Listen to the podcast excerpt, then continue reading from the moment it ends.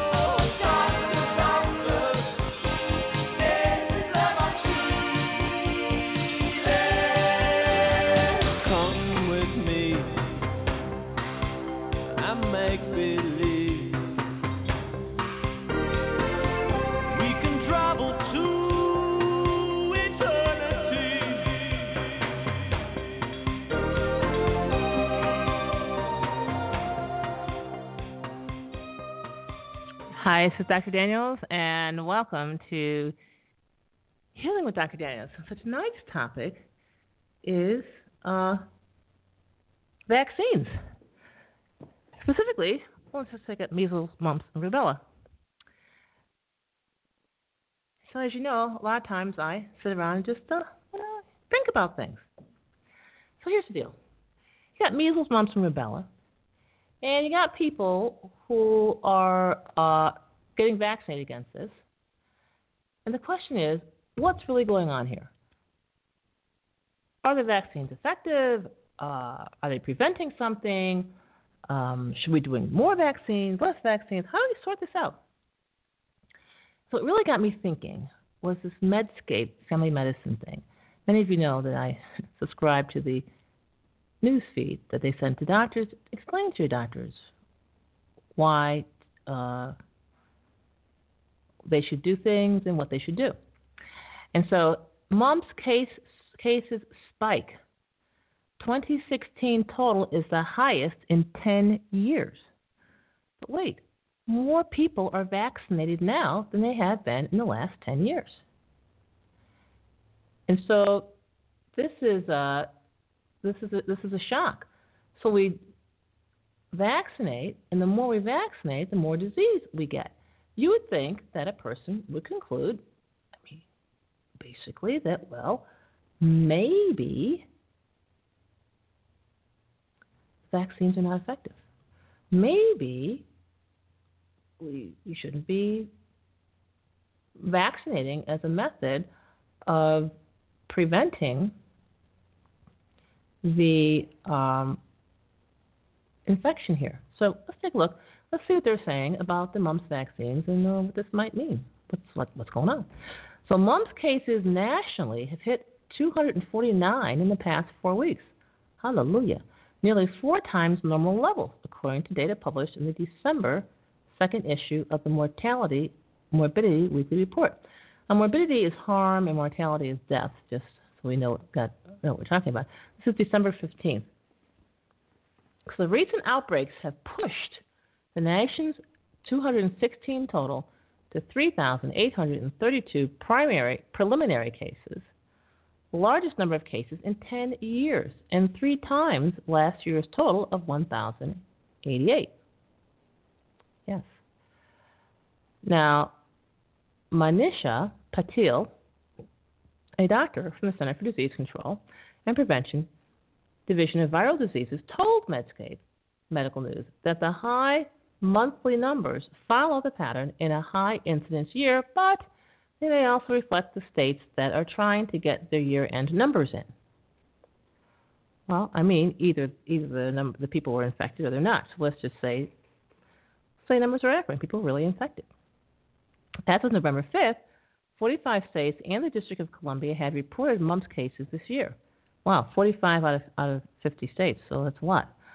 Six states have reported more than 100 cases, according to CDC.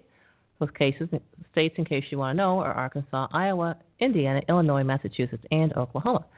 So Arkansas has the highest total by far at 1,305 cases this year, which is twice Iowa's.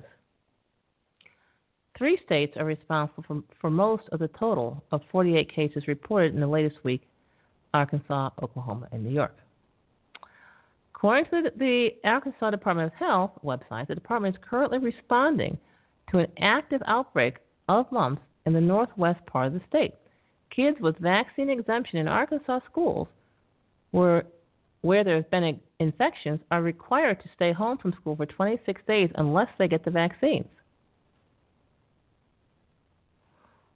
Whoa. So the kids who are not vaccinated are staying home.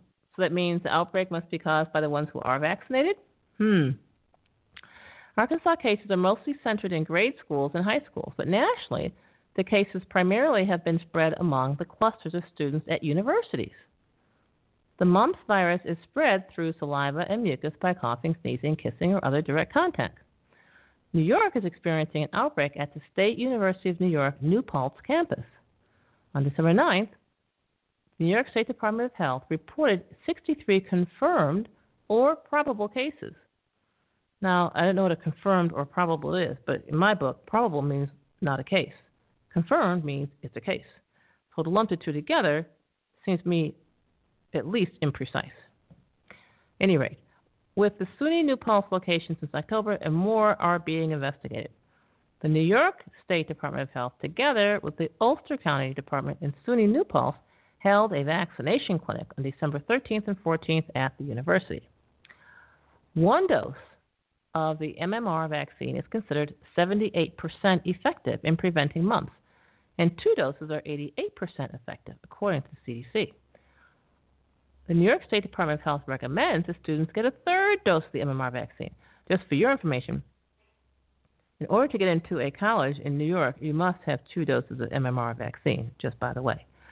So now New York State is recommending a third dose of MMR vaccine and is providing it for free.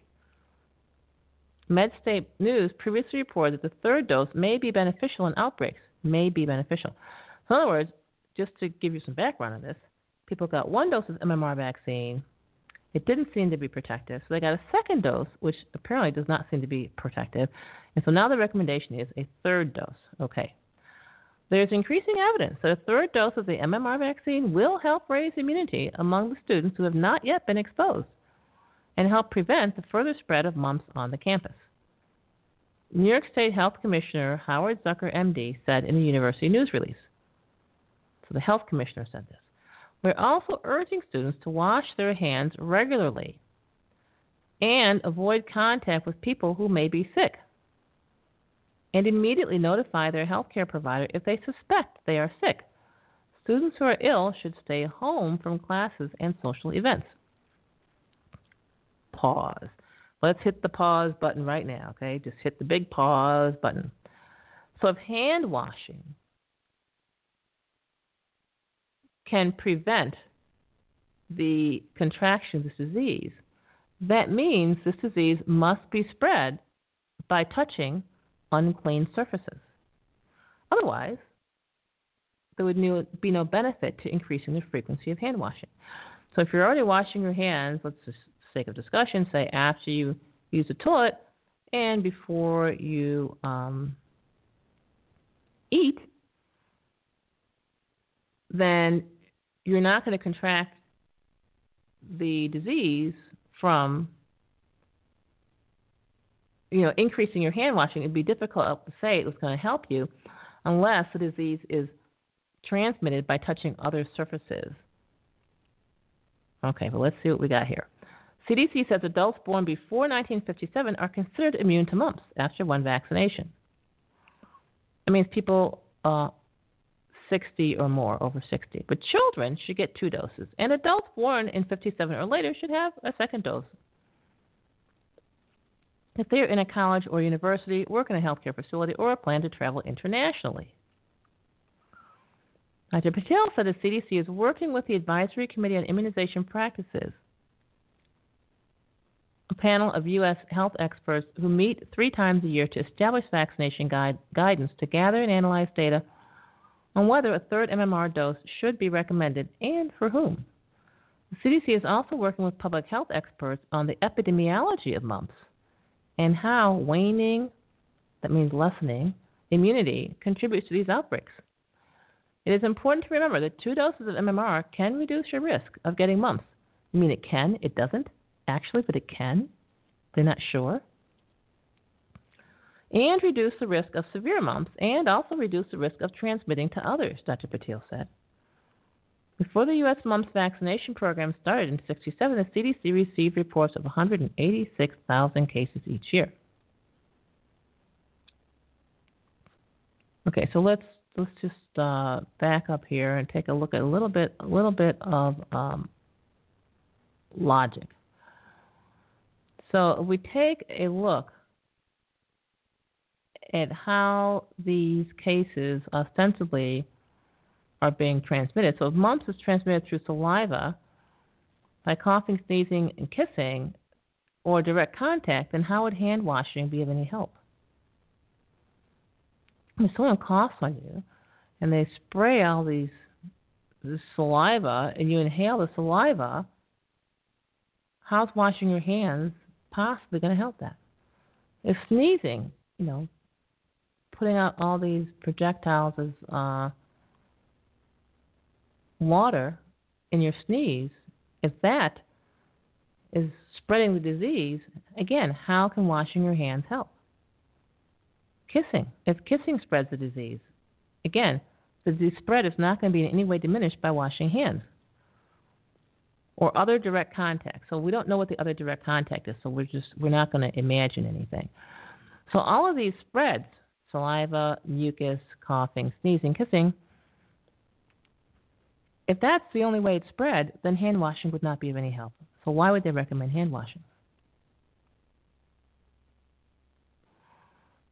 So this is not this is not hanging together. And this shot, it seems like you need you do one, then you need another, then you need another. So I said to myself, I said, you know, there is some missing information here. For example, what is the vaccination rate for mumps?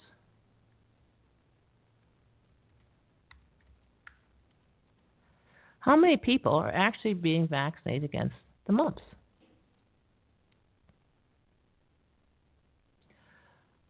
So let's take a look and see.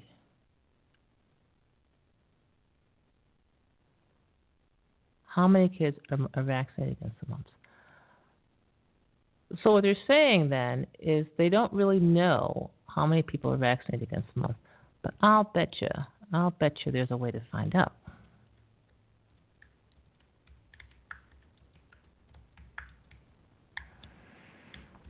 Or even better yet, why not take a look at mumps outbreaks? We do have information on that. Uh, so this is the um, National Institutes of Health.gov website, Human Vaccines and Immunotherapeutics. Environmental factors potentially associated with mumps transmission in yeshivas during a mumps outbreak among highly vaccinated students. So yeshivas is the name of a uh, university uh, or school actually where, where Jewish people attend. So during 2009 to 2010, the large U.S. mumps outbreak occurred, affecting two two-dose vaccinated 9th to 12th graders. In other words, these kids had two doses of vaccine before the age of 18. And they're Orthodox Jewish boys attending all-male yeshivas. That's a private traditional Jewish school. So the fact that they're Jewish here is, is not particularly relevant, but the relevant fact is that they've had two doses of mumps vaccine. Our objective was to understand mumps transmission dynamics in this well vaccinated population. And so what they had here is the 9th and 12th grade students, and the uh, vaccination rate here was pretty darned, um, pretty darned impressive. So 97% of the cases. So, objective was to understand mumps transmission dynamics in this well vaccinated population, although inclusion of lightly affected schools would have allowed us to clarify differences explaining transmission, 97% of cases were in the Orthodox Jewish population. And so the question is how did this highly vaccinated population sustained 97% of the uh, infection? So the vaccination coverage was 97 to 100 percent. And they had two dose coverage. And so they, they said, well, the person to person spread, could it be the density? So I says, well, these classes had an average of 26.5 students per classroom, which for New York State is not an especially large classroom. I know, I went to school in New York State. When all students gathered in the um, beis midrash for study hall and prayers, an average of 195 students were in the same room. I'm sure it was a pretty big room. Average room densities for the classroom, study hall, prayer time, and cafeteria were 5.8, 6.2, 7.1, and 8.4 students per 100 square feet. Average daily mean density was 6.6 students per 100 square feet. Ventilation. They use central heating, uh, half use central heating, 100% have windows that could open, and 89% had air conditioning, of which three also use fans. So we have a lot of air moving here. Okay, got central heating with open windows and fans and air conditioning. Prevention measures. Seven yeshivas increased sanitization sanitary practices during the outbreak. 90% communicated with parents or students about mumps, and all yeshivas sent symptomatic students home. None of the yeshivas, which are schools, canceled or postponed classes. This is important. So they increased san- sanitary practices during the outbreak, communicated with parents, and sent anyone home who was sick. The average mumps attack rate in the yeshivas was 14.5%. That's huge. So 14.5% of the kids got sick in this population where 97% were vaccinated. And 80% of the of the schools had attack rates more than 10%. 10th and 12th grade had the highest average attack rates at 18%, 9th and 11th grade 11%. These are high attack rates. So the class with the highest attack rate, 42%. So 42% of the kids got sick, had a 95% two dose vaccination coverage. Clearly, these vaccines were, were not effective. So 11 classes had zero case students. All in all, two dose MMR coverage in these classes was 96 to 100 percent. So, how do you get a 42% outbreak with 96% coverage of vaccination? What does that tell you about the vaccines? So we included data. They included data from the nine yeshivas with scheduling. We had scheduling information. When accounting for clustering, a number of hours spent face to face with a teacher or fellow student showed significant positive association with classroom mumps attack rates in a univariate analysis. But these associations did not persist in multivariate analysis. So in other words, when they looked at one variation, okay, it looked like an association, but when we took in other factors, there was no association between hours of contact and whether there was an infection. What does this mean? If the hours of contact, close contact with, a, with fellow classmates, has nothing, no association with your chances of being infected, that means that it is unlikely that it's person to person spread. So if the source of the out, if you increase your con- your contact with the source of the outbreak, then you should increase your chances of getting infected or affected. So no association with person to person contact. Therefore, we can conclude that person to person contact was not a factor in the spread of the disease. This is shocking. So 42% of students had an outbreak of a disease that has not got a person to person spread. Okay. To become infected, a person must be within three feet of an infected person or have direct contact with his secretions. Uh, that's the belief about uh, this is what they're saying. Although in multivariate analysis we did not find an association between classroom mumps attack rates and face-to-face time, or number of classes per day. So we postulate, that means we guess, that these factors did not vary across the included yeshivas to allow differences to be discriminated. Okay. That's not true. If the factors didn't vary, but the infection rate did, which it did vary, some had zero attack rate, some had a 42% attack rate.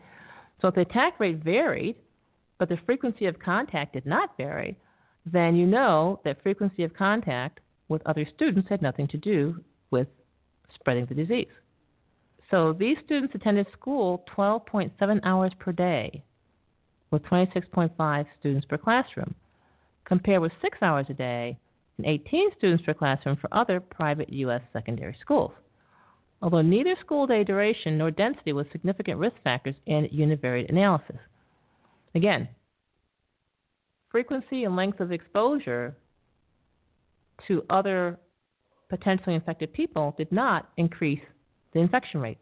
So this is compelling, getting close to overwhelming evidence that the um, person-to-person contact is not the way this disease is being spread. This is uh, shocking. And since it's not person-to-person spread, that would explain why vaccines might not work, because vaccines are predicated upon the presumption of person-to-person spread. So, um, in other words, contagious. That these are contagious. Okay.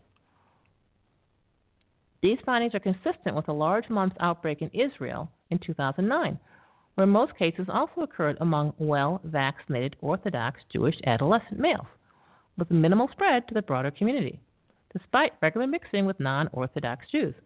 Mumps outbreaks have also occurred in other international settings among highly vaccinated populations. Now, let's understand this. So we have this group of people. Um, they happen to be Jewish, but the, Jew, the religion is, I don't think, a factor here. These people who congregate in a particular location have a high outbreak. They, however, failed to transmit this infection, call it mumps, to any other people, even though outside of school they had several contacts. And so, if the outbreak is associated with a particular location, then you have to figure there's something in that location that is a reservoir for this disease where the disease is located. So, two MMR vaccine doses provide 66 to 95% vaccine effectiveness against mumps. That's a darn broad range. But if we look at the outbreak, this is not true because we have a 42% outbreak and a 95% or 96% vaccinated population. So we know that two doses does not provide this effectiveness. Now, there may be a research article that says this effectiveness is provided, but we know just from observation from this particular outbreak that is not true. Okay, the two dose policy has reduced mumps incidence by more than 99% compared with pre vaccine era. Now, the problem with this is if you take a look at the uh, vaccination rates and you look at the uh, mumps cases, then you can see that MMR combination vaccine was introduced in 1971. There were lots of mumps that year. Okay, so it was introduced in 1971. But wait, what was the vaccination rate? Just because the vaccine was reduced, was introduced, let's see. Well, you know, who got the vaccine?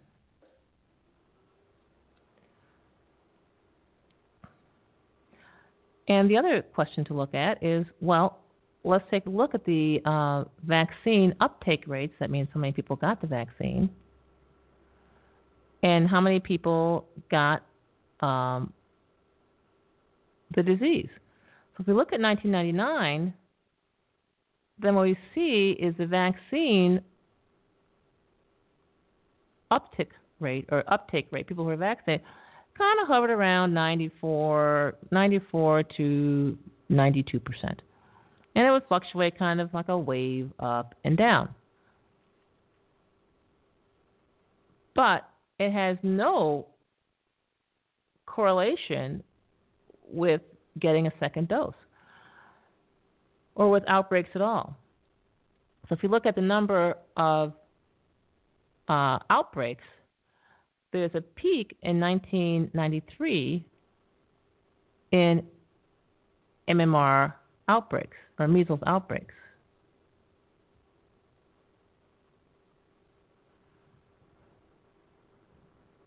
But there's not a decline, corresponding decline in the number of vaccines.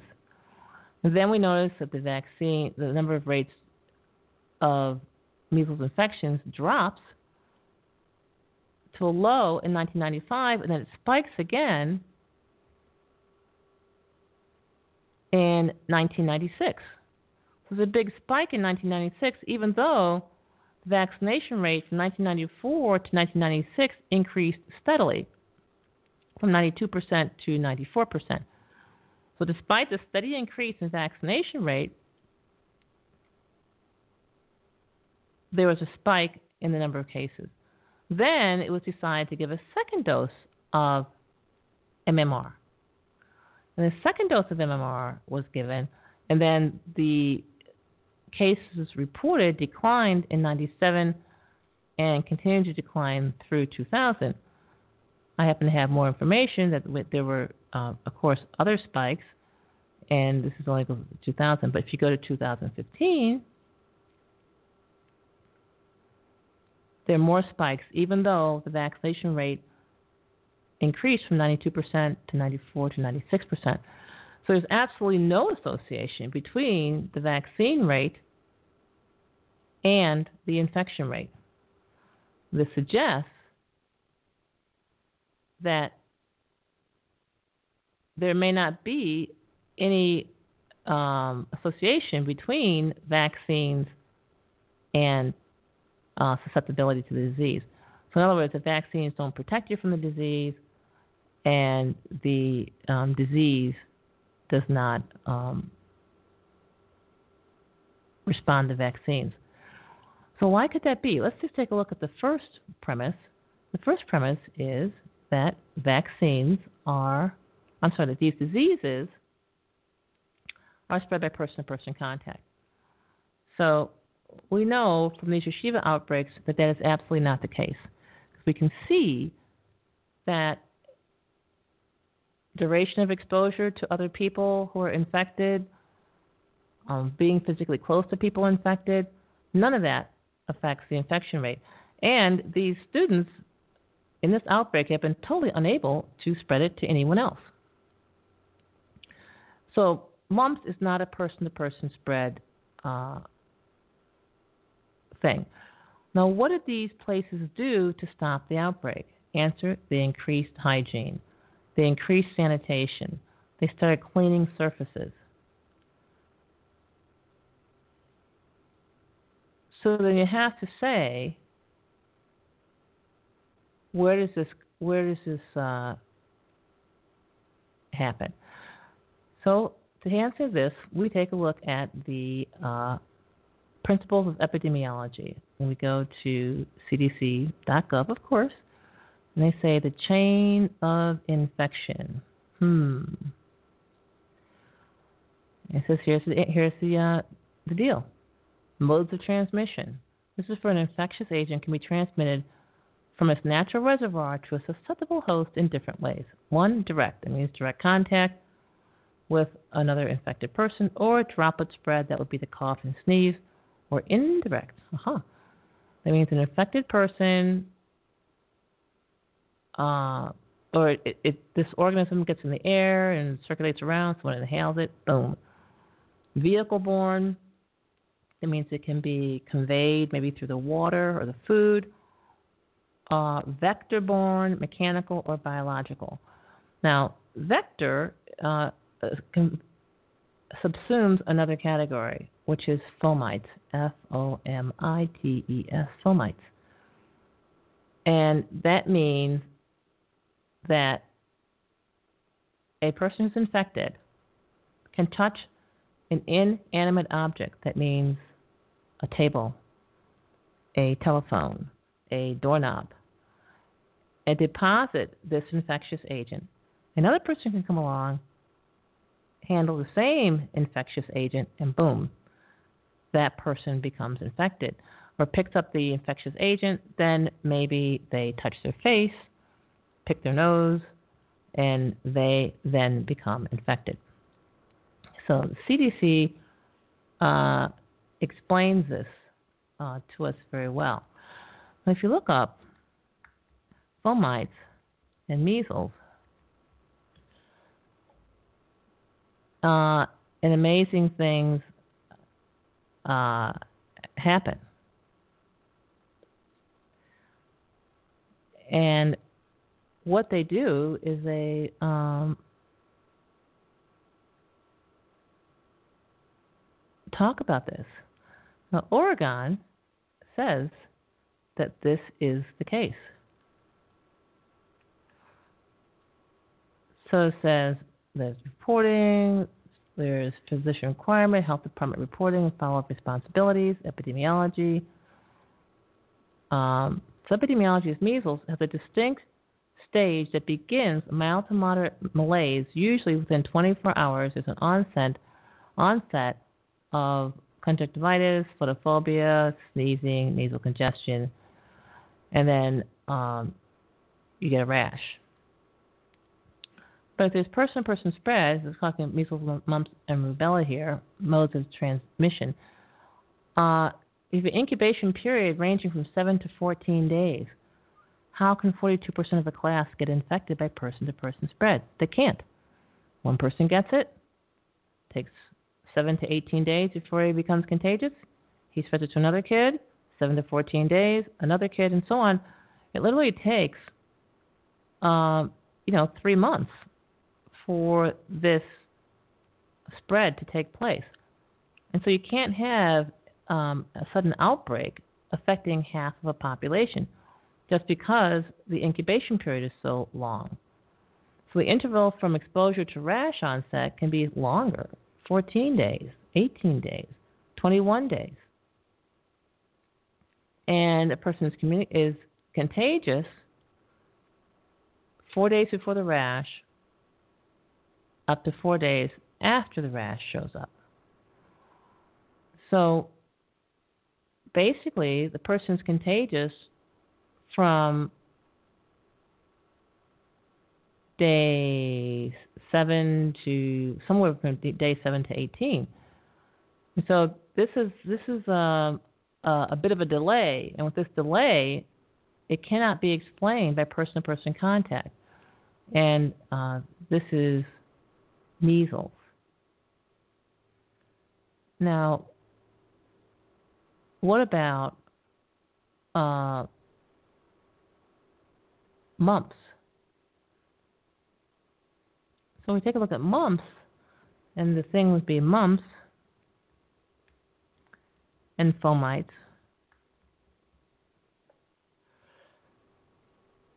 So, if you're a traveler, you look at chapter 3 of the Yellow Book of 2016. What does it say? It says mumps is transmitted by respiratory droplets, that means cough, cough, cough, cough, saliva, kiss, kiss, or contact with contaminated fomites.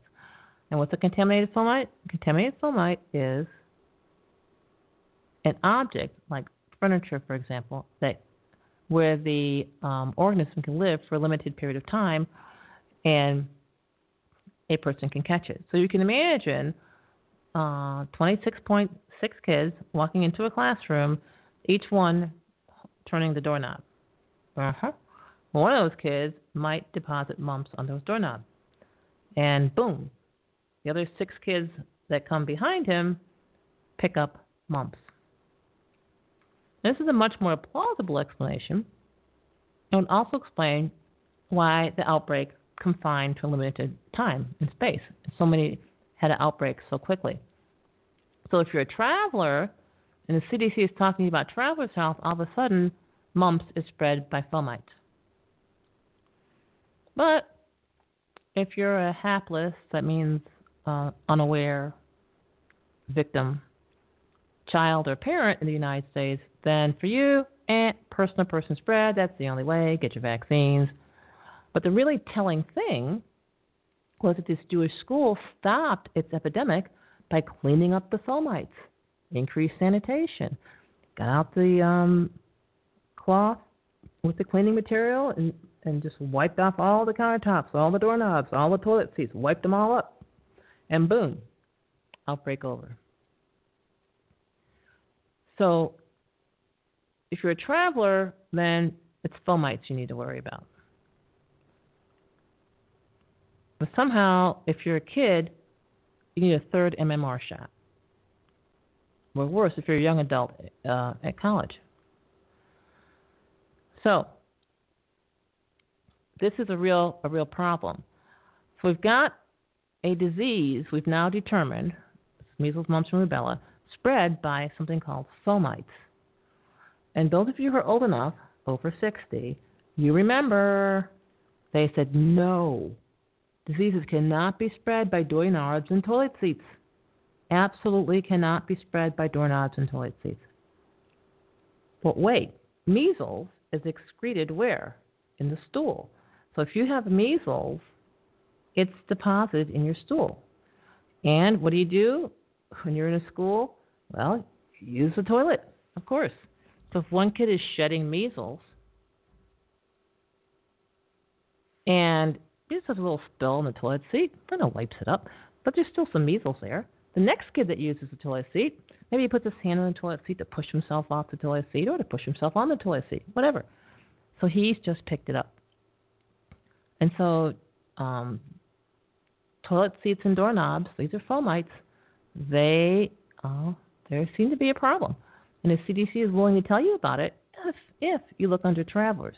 So if you look under travelers' health, the CDC Disease Control and Prevention will tell you that mumps is an infectious agent transmitted by contaminated fomites. Toilet seats and doorknobs. And that's exactly what we should be doing. We should be vaccinating toilet seats and doorknobs. Yes, absolutely. If vaccines do work, the problem is they're being misapplied. Not being they're applying applied to um, humans when actually the vector is the toilet seat and the doorknobs. And I just can't tell you when I was a kid, the public relations ridicule in the media, in uh, TV shows, by the government. No infections cannot be spread by toilet seats or doorknobs. And in medical school, they repeat it again and again and again and again and again. So, um, these illnesses, mumps, measles, and rubella, there's absolutely no evidence that there's person to person spread. If there was person to person spread, then you could examine one person that has the measles. You say, okay, where'd you get it from? You could go find the other person they got it from. Oh, they're positive too, and so on. But uh, that's not the case uh, in these so-called epidemics, they've been unable to find not only the, the index case, that would be the first case, but to piece together it was spread from this person to this person to this person to this person. So um, let's take a look at another uh, .gov National Institutes of Health study. This is risk factors for transmission of mumps in a highly vaccinated population in Orange County so highly vaccinated. What's your conclusion? Just cut to the chase here. Two doses of mumps containing vaccine may not be effective in outbreak settings with multiple prolonged and intense exposure. Additional studies are required to understand why these mumps outbreaks occur and how they can be prevented in the future.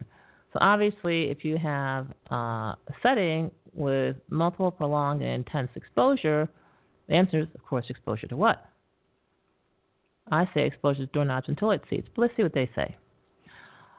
2009 2010, this is again the same yeshiva population in Orange County, to identify risk factors associated with mumps transmission among persons with two doses of mumps containing vaccine. So the question is, these people have two doses of vaccine, how come they're getting the mumps? So demographic, epidemiologic characteristics were collected on students in grades 6 through 12 in three schools. The last study I read you was on grades uh, 9 through 12.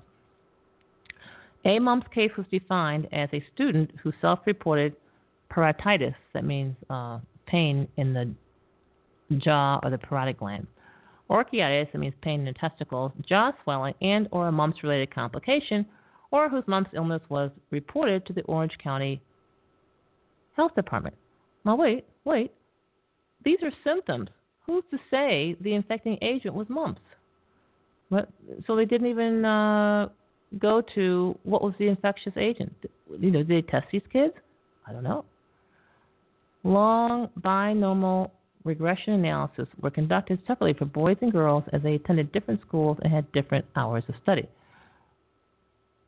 Of the 2,503 students with two documented doses of mumps containing vaccine, 13% developed mumps. Well, that's outrageous. Risk of mumps increased with increasing number of mumps cases in the class. So if a person was in a particular class,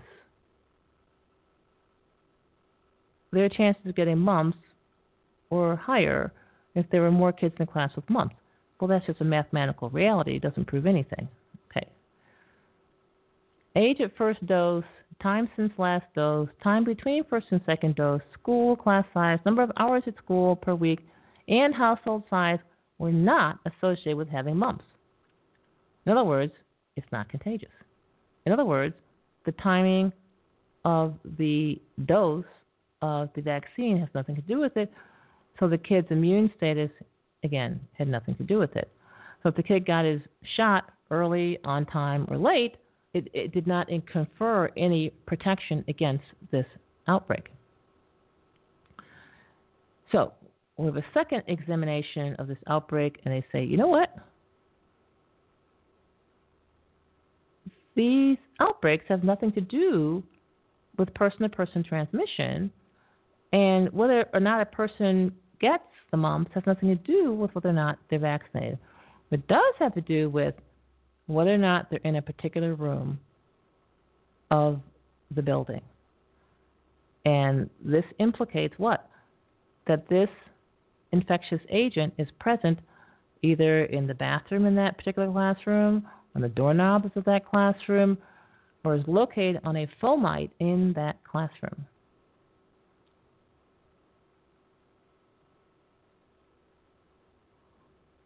And again, as I said, only if you're traveling. So, spikes in mumps cases despite vaccination increase, you have to ask where the cases are coming from, what's the environmental reservoir. If there's a contagious disease in humans, then there has to be a non human reservoir. It's just a definition. For example, food poisoning, the reservoir is the food. And although it can be spread by food, lack of hand washing can spread it from person to person. So it's contagious, but the food is the reservoir. So the mumps, where's the reservoir? How's it getting to adults? And question from the vaccinated children, where does it come from? But the point is, we know it is not a person to person spread, and the epidemiology of these Jewish classrooms really narrows this down. It's just in a particular classroom having nothing to do with how long a person uh, goes to school, their proximity to other people, how big their family is. None of these things in any way affects whether or not a person gets infected. So, I say we should start vaccinating fomites. Yes, start vaccinating fomites. Vaccinate those toilet seats, vaccinate those doorknobs, and, well, any other fomites you can think of. And just in case you're not clear about what a fomite is, a fomite is an object or material likely to carry infection, such as clothes, utensils, and furniture. Again, doorknobs and toilet seats. Interessante. And so we had a group of these these students. At the beginning of the semester, nobody had mumps. All of a sudden, there's an outbreak. How can you have an outbreak? Where does the organism come from that infects the first person? Nowhere. Then what is it? Spontaneous generation? Magic? Organism comes from nowhere? This is superstition. It's proven by the science, by the microscope. There is no spontaneous generation. So, if the first person did not get infected from another person because there were no infected people in the group to start, he must have gotten the organism from a non human source, from other than the 29 people in the room. Maybe, you could say, a person outside the room, but again, there's no evidence of that because none of these students had contact with anyone outside the class who was also infected, which means not only did they not get it from someone outside the class, but they even failed to transmit it to their family members. So these outbreaks are absolutely not caused by person to person spread. They really are caused by fomites. You really do need to wipe those toilet seats or don't even sit on them. And wipe the doorknob before you before you use it or wash your hands after. Because guess what? That's what stopped the um, stopped the epidemic. Not vaccines. So we're going to go take a look in the chat room, see what they got to say. Oh, by the way, you are listening to Healing with Dr. Daniels on the Blake Radio Network Rainbow Soul channel. And let's see if we can find our questions. Click over here. And uh, I see over here.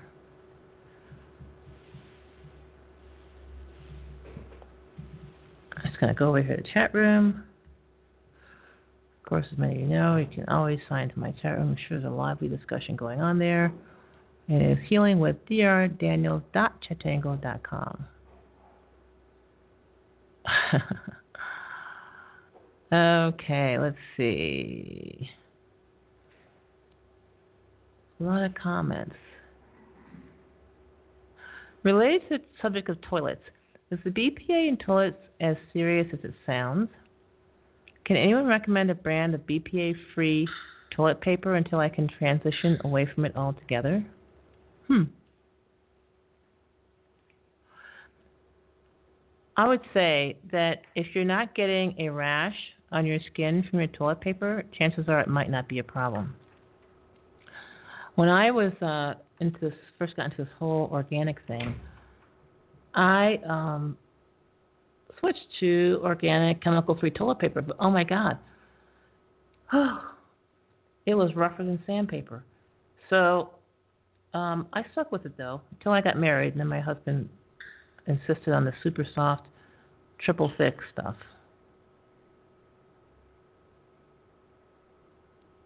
Okay.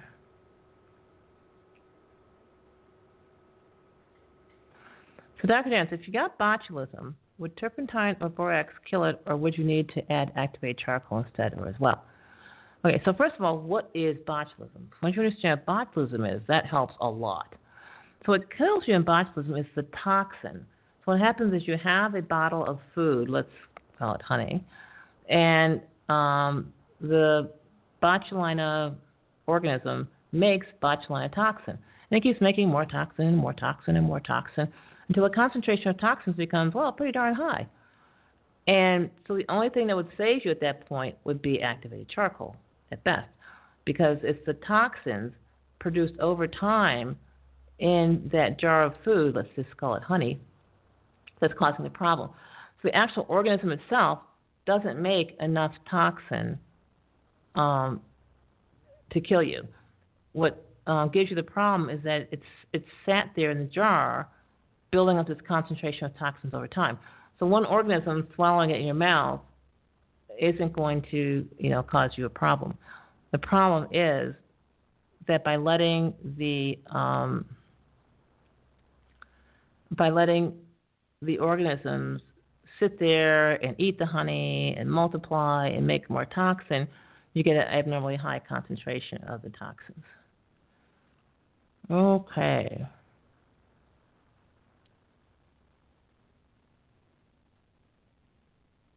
Okay.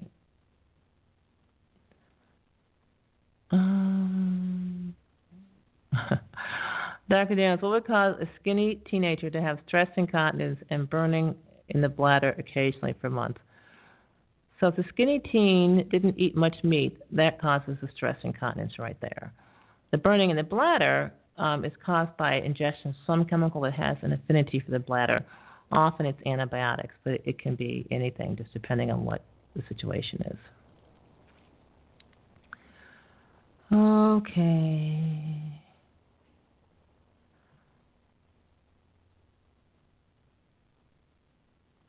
Okay.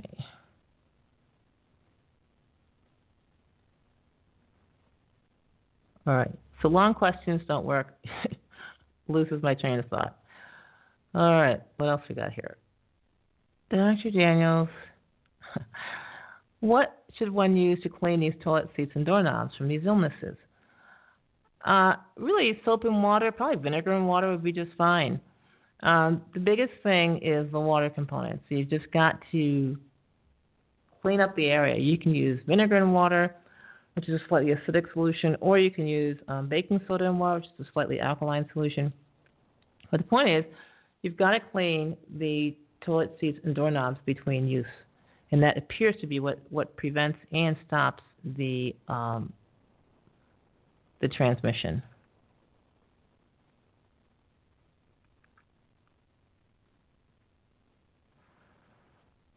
Okay. so, Dr. Janet, is it true that not only can you not sue vaccine companies for damages, you can't even sue them for faulty design? That's true.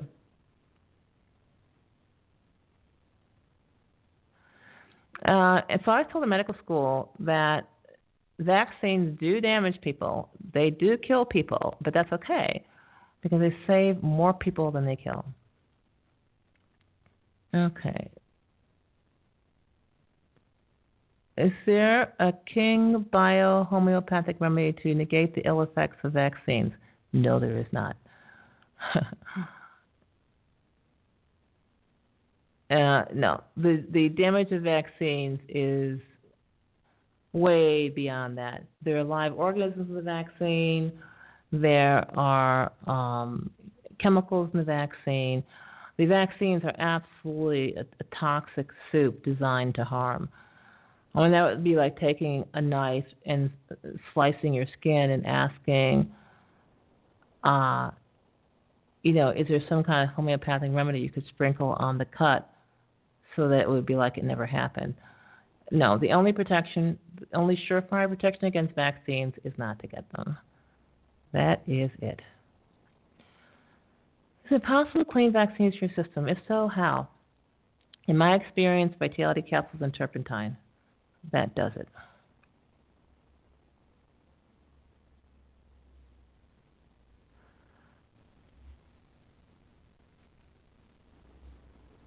Okay. Can and does turpentine have an effect on the vaccines we've been given?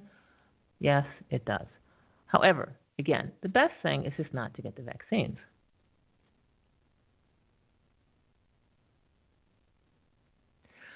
Dr. Dance, is there any reaction? If there's a reaction, is there any recourse for remedy since vax makers are immune from prosecution? Again, um, the problem here is the damage is so profound um, that even punishing vaccine makers is just no consolation um, when these kids are so damaged.